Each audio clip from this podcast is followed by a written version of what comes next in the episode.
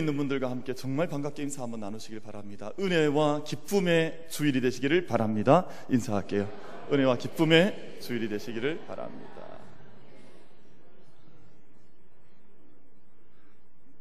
이렇게 인사하셔서 은혜와 기쁨의 주일을 보내실 수 있겠습니까? 좀, 어, 저희가 요즘 어디 가면 제가 유심히 보는데 요즘 가장 그 귀하게 여기는 물질이 뭡니까? 물건이? 뭐예요? 금? 금을 가장 귀하게 여기십니까? 요즘 어디 사람들이 꼭 빠뜨리지 않고 들고 다니는 것이 핸드폰입니다. 뭐, 심지어는 밥할 때도, 빨래 할 때도, 차를 마시러 가도, 심지어는 잠자리에서도, 야 참, 그참 놀라운 물건이에요. 이 어디에 쓰는 물건이고 정말 신비한 물건인데 제가 좀 유심히 봤어요. 보니까 사람들이 어디든지 가면 아주 좋은 곳에 가면 먼저 핸드폰을 꺼내더라고요. 그래서 뭘 하냐 하면 이렇게 먼저 거울을 보고 이렇게 몸을 좀 다듬습니다. 그리고는 하나 둘 셋 찰칵 이게 사람들 기본이에요 기본. 그래서 어, 제가 그 모습 보면서 생각한 것이 있습니다. 야 우리가 예배 드리는 나의 모습을 사진을 찍어 본 적이 있는가? 그럼 어디든지 좋은 데 가면 사진부터 찍는데 남기는데 그럼 나중에 제가 가령 이제 하나님 앞에 부름 받고 나서 저희 자녀들이 어, 김영근 목사 아버지가 예배드리던 모습을 사진으로 볼 수 있는가? 좋은 여행 가고 경치 구경하면 다 사진 찍으면서 예배할 때는 사진을 안 찍는 거예요. 그 모습을 남기지 않는 거예요. 그래서 제가 오늘 핸드폰을 가지고 올라왔습니다. 여러분 핸드폰 다 꺼내 보십시오. 핸드폰 다 꺼내서 보십시오. 그리고 빨리 카메라 기능으로 빨리 한번 옮기십시오. 아니 정말요. 제가 농담 드리는 말씀이 아니라 진짜로 빨리 카메라를 하셔서 어, 저마다 찍어 주시는데 자기 모습도 찍고 그리고 옆에 계시는 분들과 함께 하나도 하나 둘셋 해서 찍고 제가 한 1, 2분 동안 시간을 좀 드릴게요. 그래서 빨리 예배 드리는 모습을 사진을 빨리 한번 남기십시오. 둘이 또 빨리. 그 핸드폰 안 가지고 오신 분들은 제가 정말 사랑하는 분들입니다. 예배인 줄 알고 핸드폰도 안 가져오시고. 근데 지금은 빨리 한번 찍어 보십시오. 저마다 옆에 계신 분들도 좀 찍어 드리시고.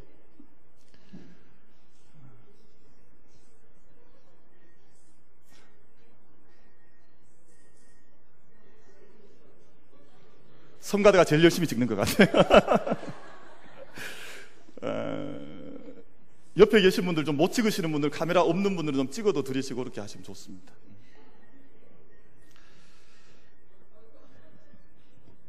지금 조작이 안 되는 분들도 있습니까?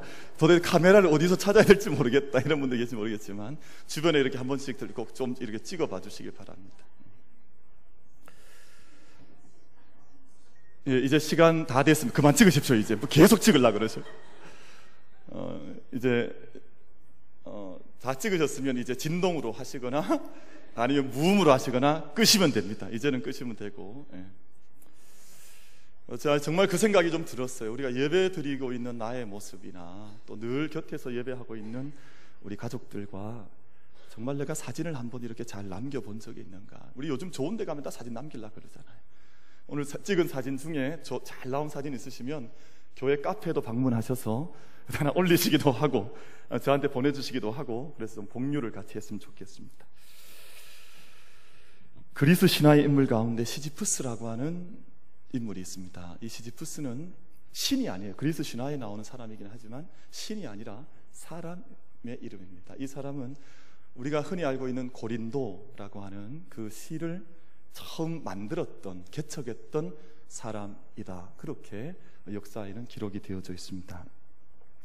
근데 이 시지프스의 특징이 뭐냐 하면 사람들한테는 사랑을 많이 받았는데 그리스 신화에 나오는 신들한테는 인정을 받지 못했어요. 미움을 받았습니다.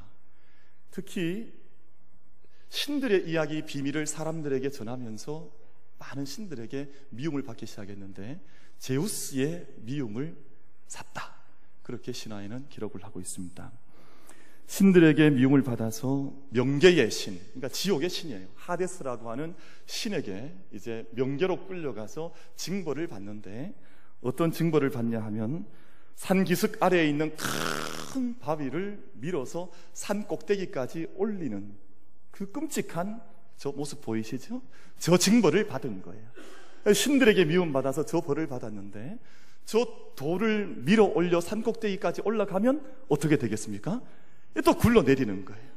굴러 내리면 다시 산 기슭으로 내려와서 또 저 돌을 밀고 올라가서 또 돌을 또 다시 굴러 내리고 이 일을 계속 해서 영겁이 지나는 시간을 거쳐서 반복하는 그러한 징벌을 받았어요. 지금 저 산이 어디 있는지 알지 못하지만 어느 산에선가 지금도 저 돌을 밀고 있다는 전설이 있습니다.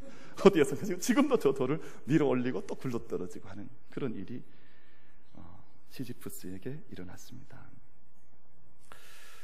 이 고통의 굴레 속에 있는 시지프스를 아름답게 묘사한 철학자가 아마 들어보신 적이 다 있겠습니다만 알베르트 까미라고 하는 철학자가 이 시지푸스의 시지푸 신화라고 하는 책에서 저 시지푸스를 칭찬을 했습니다.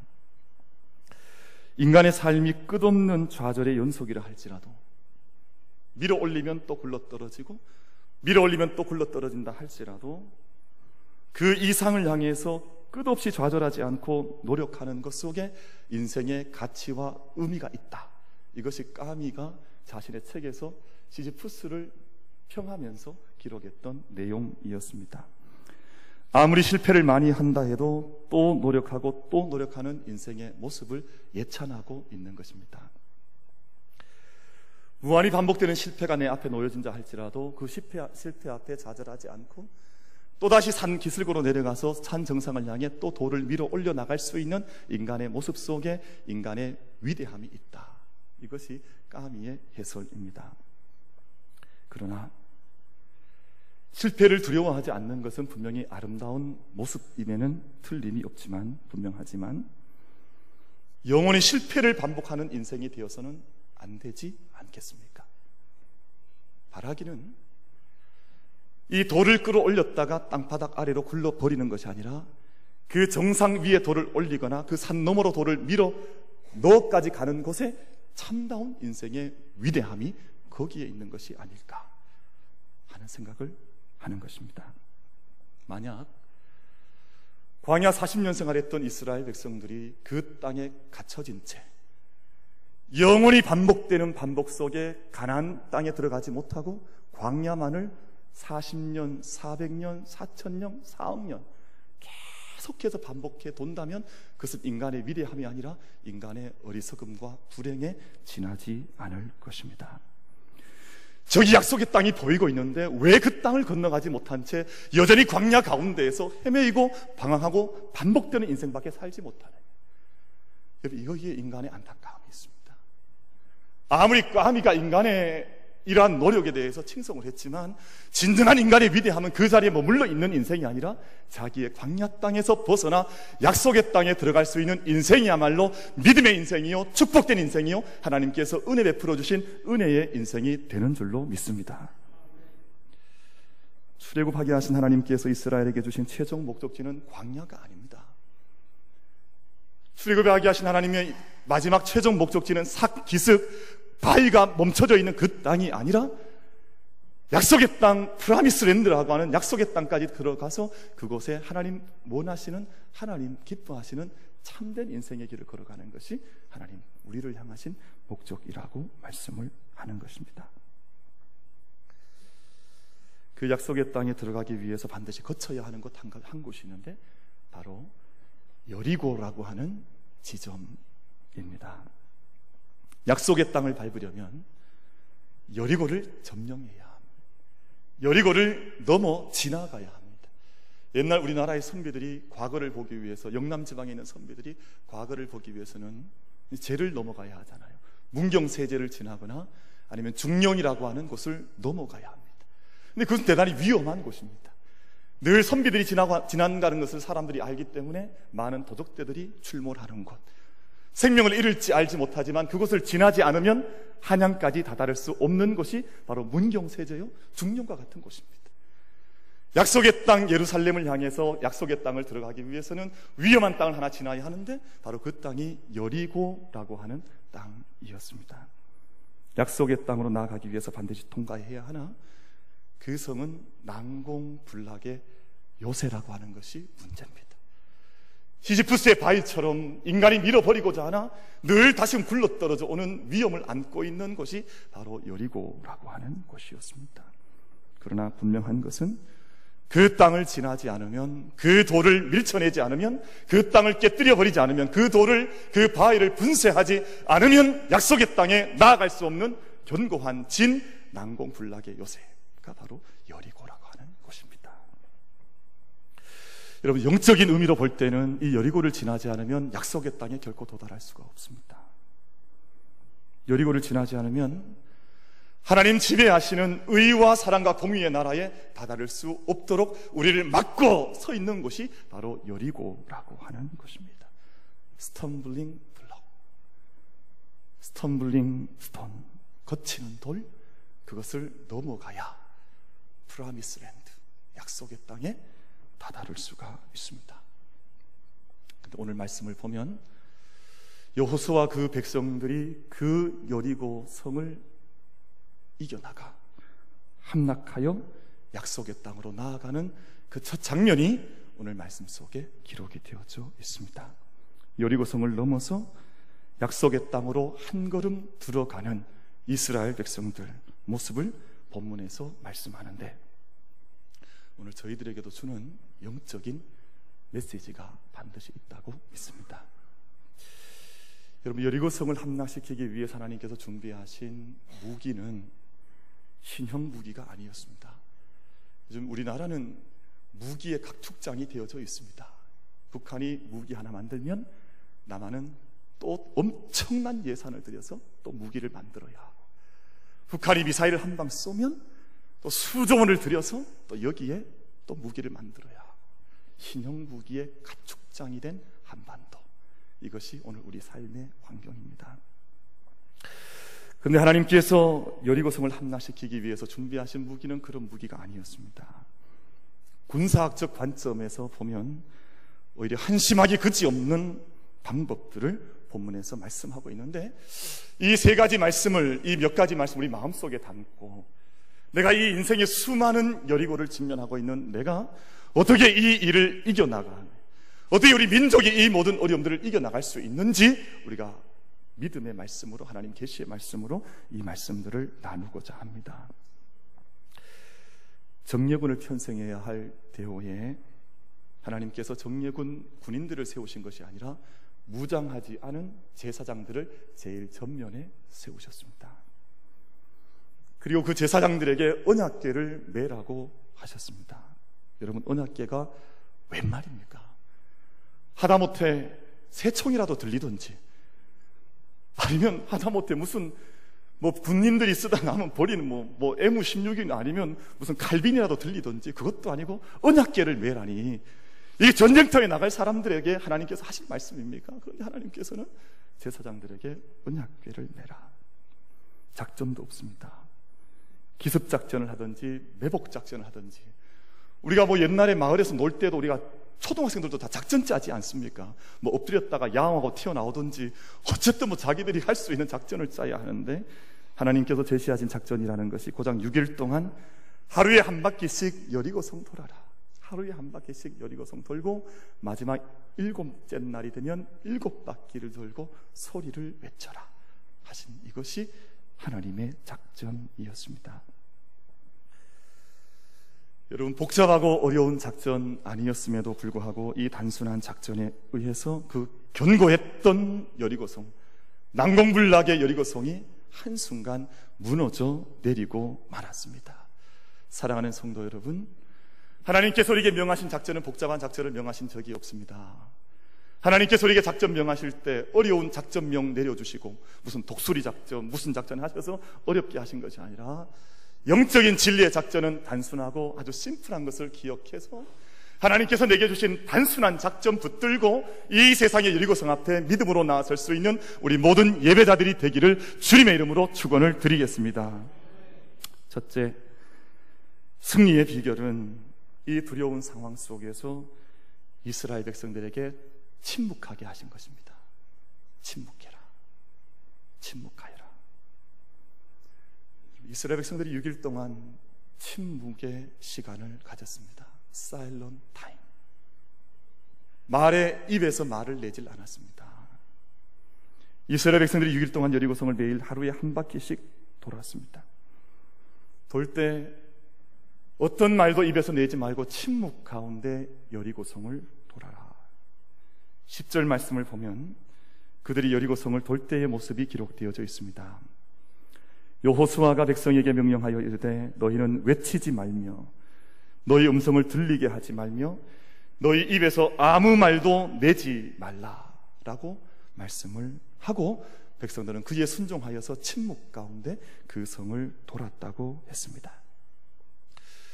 사랑하는 성도 여러분, 침묵은 놀라운 변화를 증거하는 증거물이 됩니다.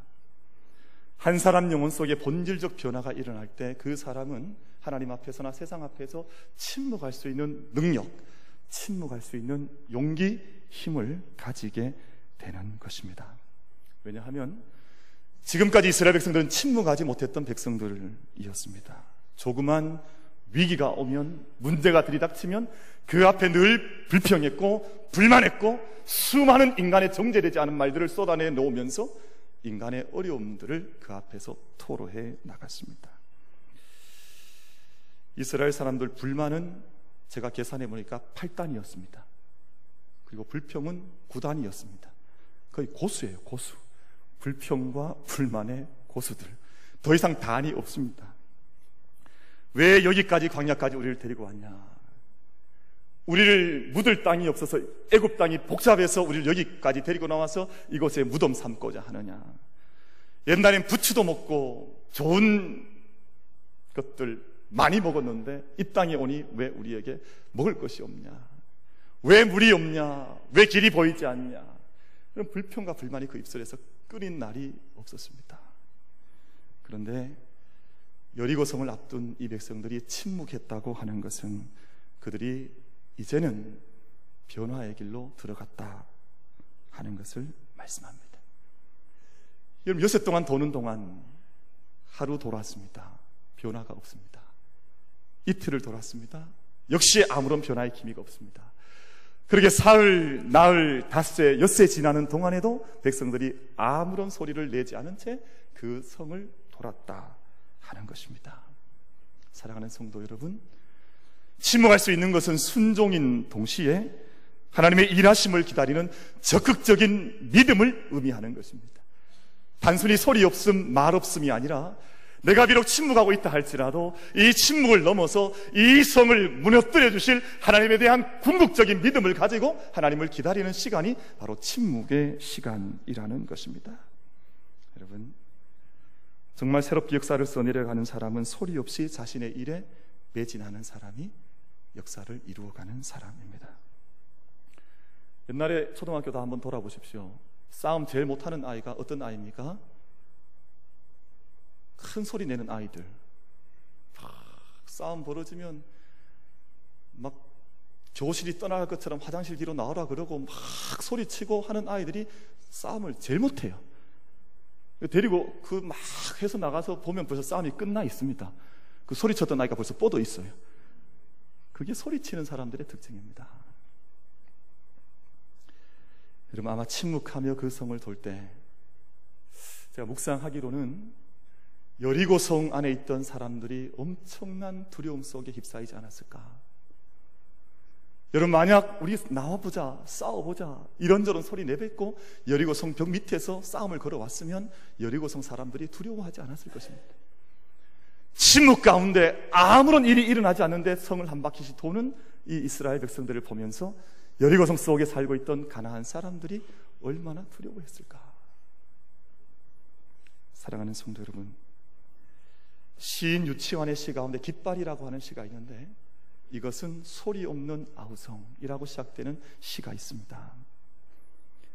이것은 소리 없는 아우성 저 푸른 해원을 향하여 흔드는 영원한 노스텔지어의 선수관이라고 하는 식구가 있습니다.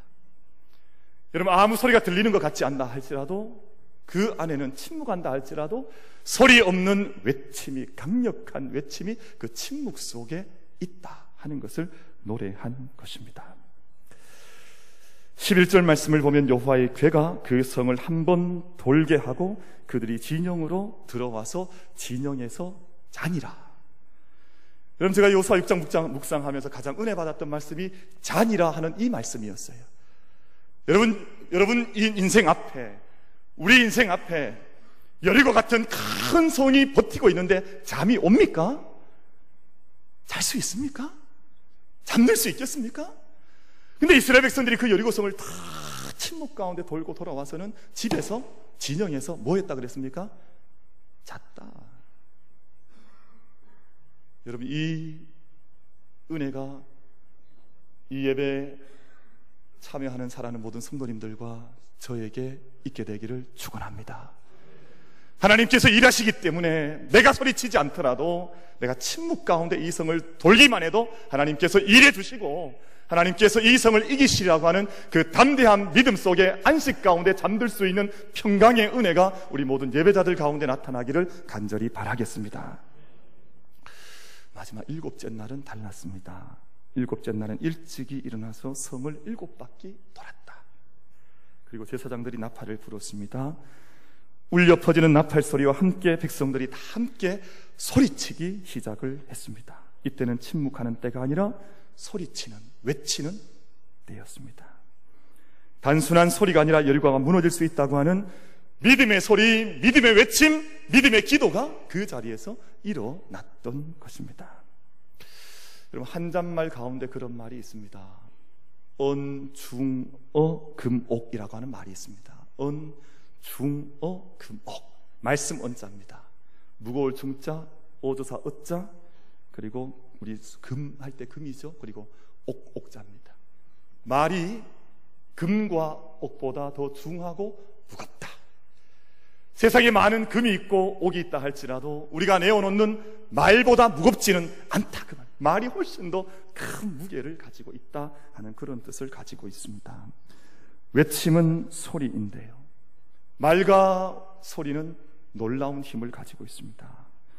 우리가 내어놓는 믿음의 소리가 대단한 힘과 능력을 가지고 있는 하나님의 힘이 담겨 있는 것이 바로 우리의 말과 소리라는 것입니다. 영어로 표현하면 The tongue is powerful. 우리의 혀는 엄청난 힘을 가지고 있대. 우리가 무엇을 외치냐에 따라서 우리가 무엇을 믿고 우리의 소리를 바라느냐에 따라서 이 언어가 이 말이 금과 옥보다 귀해서 그것보다 훨씬 더 큰 힘을 발휘할 수 있다고 하는 것이 The tongue is powerful 이라고 하는 말의 뜻입니다. 야고보 사도께서 이 말이 얼마나 큰 힘을 가지고 있는지를 설명하면서 세 가지 이미지를 사용해서 설명한 바가 있습니다. 야고보서 3장 3절로 5절 말씀까지인데 우리 이 말씀을 한번 같이 한번 봉독하도록 하겠습니다. 야고보 3장 3절로 5절 말씀 함께 합독합니다. 시작. 우리가 말들의 입에 재갈 물리는 것은 우리에게 순종하게 하려고 그 온몸을 제어하는 것이라. 또 배를 보라.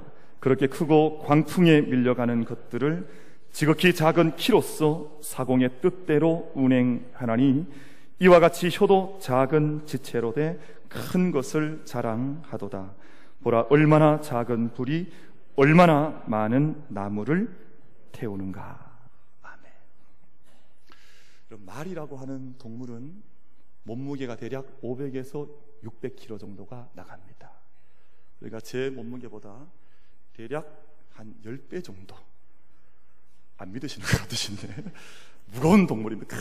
큰 동물입니다. 그러니까 사실 말을 탈 때 너무 마음 아파하지 않으셔도 괜찮아요. 왜냐하면 말을 탈 때 야, 그 등에 올라타면 말이 아프지 않을까. 말은 그렇게 약한 동물이 아닙니다.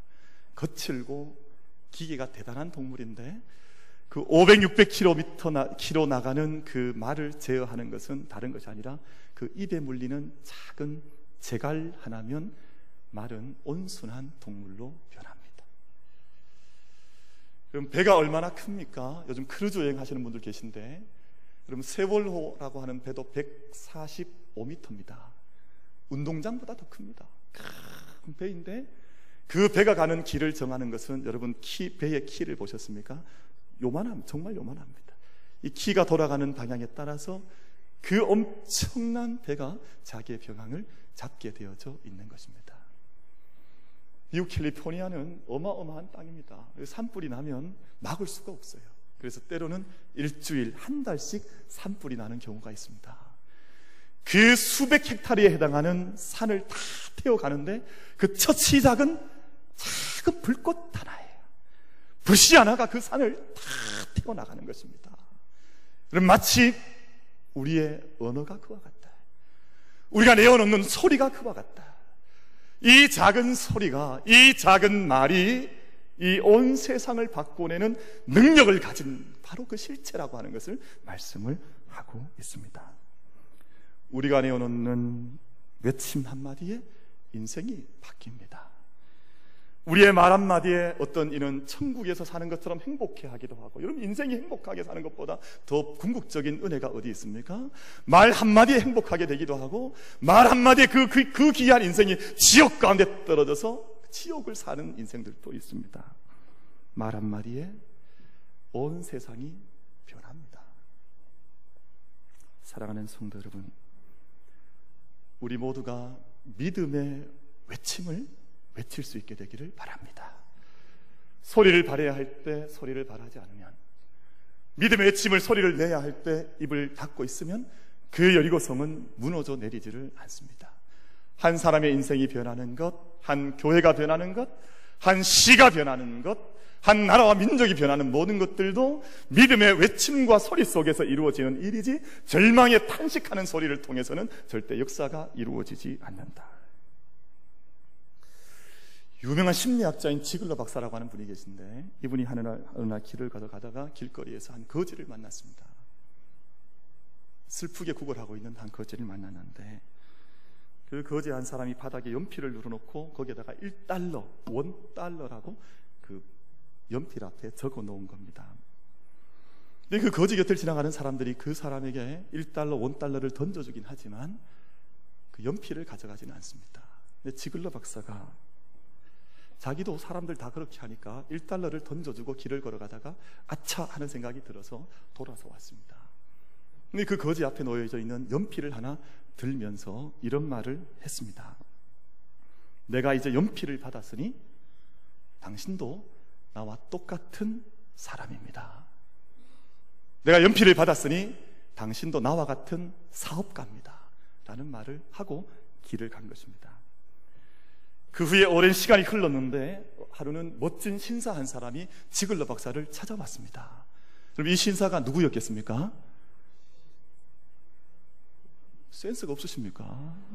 빨리 답을 빨리 말씀해 주셔야 이 신사가 그 원달러 연필 적어놓고 있었던 그 글 적어놓고 있었던 그 거지였습니다.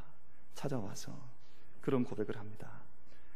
나는 항상 그 자리에서 연필을 팔고 있었지만 다들 돈을 주고 갔지 한마디도 나에게 말을 건넨 사람이 없었습니다. 그래서 나는 내 스스로가 거지인 줄 알았습니다. 근데 그날 당신이 내게 해주셨던 그 말 한마디, 내가 연필을 가져가니까 당신도 나와 똑같은 사람이요, 사업가라고 말했던 그 한마디가 내 영혼을 흔들어 놓았습니다. 그 뒤로 내가 열심히 달려갔고 일했고 지금 이만큼 사업을 일구게 되었습니다. 라고 말을 했다는 것입니다. 사랑하는 성도 여러분, 아무것도 아닌 것 같은데 말 한마디가 그 견고했던 여리고성에 금을 가게 하는 것입니다. 아무것도 아닌 것 같은데 그 견고했던 성이 우리의 소리, 우리의 믿음의 외침 때문에 무너져 내리는 것입니다. 사랑하는 성도 여러분, 믿음의 함성을 통해서 이 땅 가운데 있는 견고한 수많은 여리고 성도를 믿음으로 이겨나갈 수 있는 견고한 궁극적 진리의 약속이 우리 모든 성도들 가운데 있게 되기를 간절히 바랍니다. 그러니까 외적인 국방도 열심히 해야죠. 그러니까 세금 납부도 열심히 해야죠. 할 일이 많습니다만. 또 뭐 좋은 무기도 또 있어야 되겠습니다만 이 땅을 지키는 견고한 무기가 뭡니까? 이 땅을 이겨나갈 수 있는 견고한 성이 어디에 있습니까? 우리가 온전한 믿음에, 믿음에 흔들리지 않는 영적인 고백을 통해서 우리 이 세상을 이겨나갈 수 있는 믿음의 외침을 통해서 승리의 길을 걸어갈 수 있는 우리 모두가 다 될 수 있게 되기를 바라겠습니다. 가장 중요한 승리의 마지막 비결이 한 가지가 있습니다. 하나님께서 참 이해되지 않는 것 한 가지 너희가 그 무력한 제사장들을 앞에 세우고 그들에게 언약계를 메우고 길을 걸어가게 하라. 이스라엘 전투의 한복판에는 언제나 언약궤가 함께 했습니다.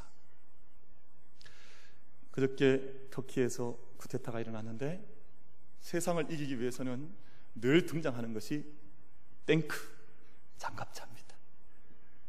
그래서 세상을 이길 수 있는 것처럼 밀고 나오면 천하가 바꾸어지리라고 하는 인식 속에서 그들이 쿠데타를 행한 것 아니겠습니까? 그러나 그런 무기가 몇 시간 갔습니까? 대여섯 시간 지나고 나자 쿠데타는 종식이 되어버리고 말았습니다. 세상의 무기는 그와 같습니다. 그런데 이스라엘 백성들이 하나님께 주신 궁극적인 영원한 무기는 세상적 무기가 아니라 그 조그만 괴짝 속에 들어있는 하나님의 약속의 말씀, 언약의 괴를 너희는 놓치지 말아라. 요수아 1장 7절로 8절 말씀에서 하나님께서 요수아에게 이 약속을 하셨는데 첫 번째 가장 강력한 전투였던 여리고성과의 싸움에서 요수아는 그 말씀 약속 붙잡고 전쟁터에 나아간 것입니다. 요수아 1장 1절로 7절과 8절 말씀 우리 한번 함께 합독해서 말씀을 받겠습니다. 같이 말씀을 읽습니다. 시작. 오직 강하고 극히 담대하여 나의 종 모세가 내게 명령한 그 율법을 다 지켜 행하고 우로나 자로나 치우치지 말라. 그리하면 어디로 가든지 형통하리니 이 율법책을 내 입에서 떠나지 말게 하며 주야로 그것을 묵상하며 그 안에 기록된 대로 다 지켜 행하라. 그리하면 내 길이 평탄하게 될 것이며 내가 형통하리라. 아멘. 성경 66권 창세기부터 요한계시록까지 하나님 말씀으로 우리에게 주셨는데 이 말씀이 때로는 우리에게 거추장스럽게 느껴질 때가 있고 우리가 인생 여리고성 앞에 쌓여 있는 싸움을 싸워가면서도 이 말씀 없이 싸워 나갈 때가 있습니다.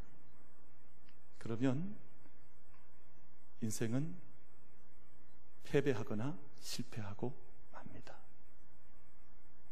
우리에게 때로는 걸림돌 같고 거추장스러운 것 같지만 그 말씀을 내 삶의 가장 앞자리에 내가 싸워나가는 전쟁의 가장 중심에 모실 수 있을 때 우리의 가정도 우리의 자녀들도 이 재단도 또한 큰 여리고성 앞에 서 있는 것처럼 위기 앞에 있는 이 민족도 살 길이 열려지는 줄로 믿습니다. 사랑하는 성도 여러분, 우리 인생을 가만히 돌아보면 이 세상의 모든 인생들은 마치 큰 성 여리고 앞에 떨고 있는 작은 한 아이처럼 어떻게 이 땅을 살아가야 할지 알지 못하는 그런 형상, 그런 형국이 되어져 있습니다. 전쟁과 테러라는 여리고 성, 북한의 핵 문제와 또 이 땅의 지도자들의 타락과 수많은 윤리의 무너짐 속에서 우리는 여리고 성 앞에 서 있는 것처럼 우리 마음속에 때로는 무력함을 느낄지도 모르겠습니다만 사랑하는 성도 여러분 길이 없어 보여도 반드시 믿음의 길이 있는 줄로 믿습니다. 하나님의 손길과 능력을 믿는 믿음의 침묵이 승리의 길이라 말씀드렸습니다. 믿음의 소리를 낼 수 있을 때 믿음의 소리를 담대하게 외치며 그 성을 둘러 일곱 바퀴를 돌며 하나님의 믿음의 외침을 외칠 때 우리의 믿음의 길이 열려진다고 말씀드렸고 하나님 능력과 역사심을 믿는 말씀과 동행하는 길이 궁극적 영원한 승리의 길이라 말씀을 드렸습니다. 영적 무기로 세상의 견고한 짐들을 파하는 만민교의 모든 성도님들 되기를 주의 이름으로 축원을 드리겠습니다.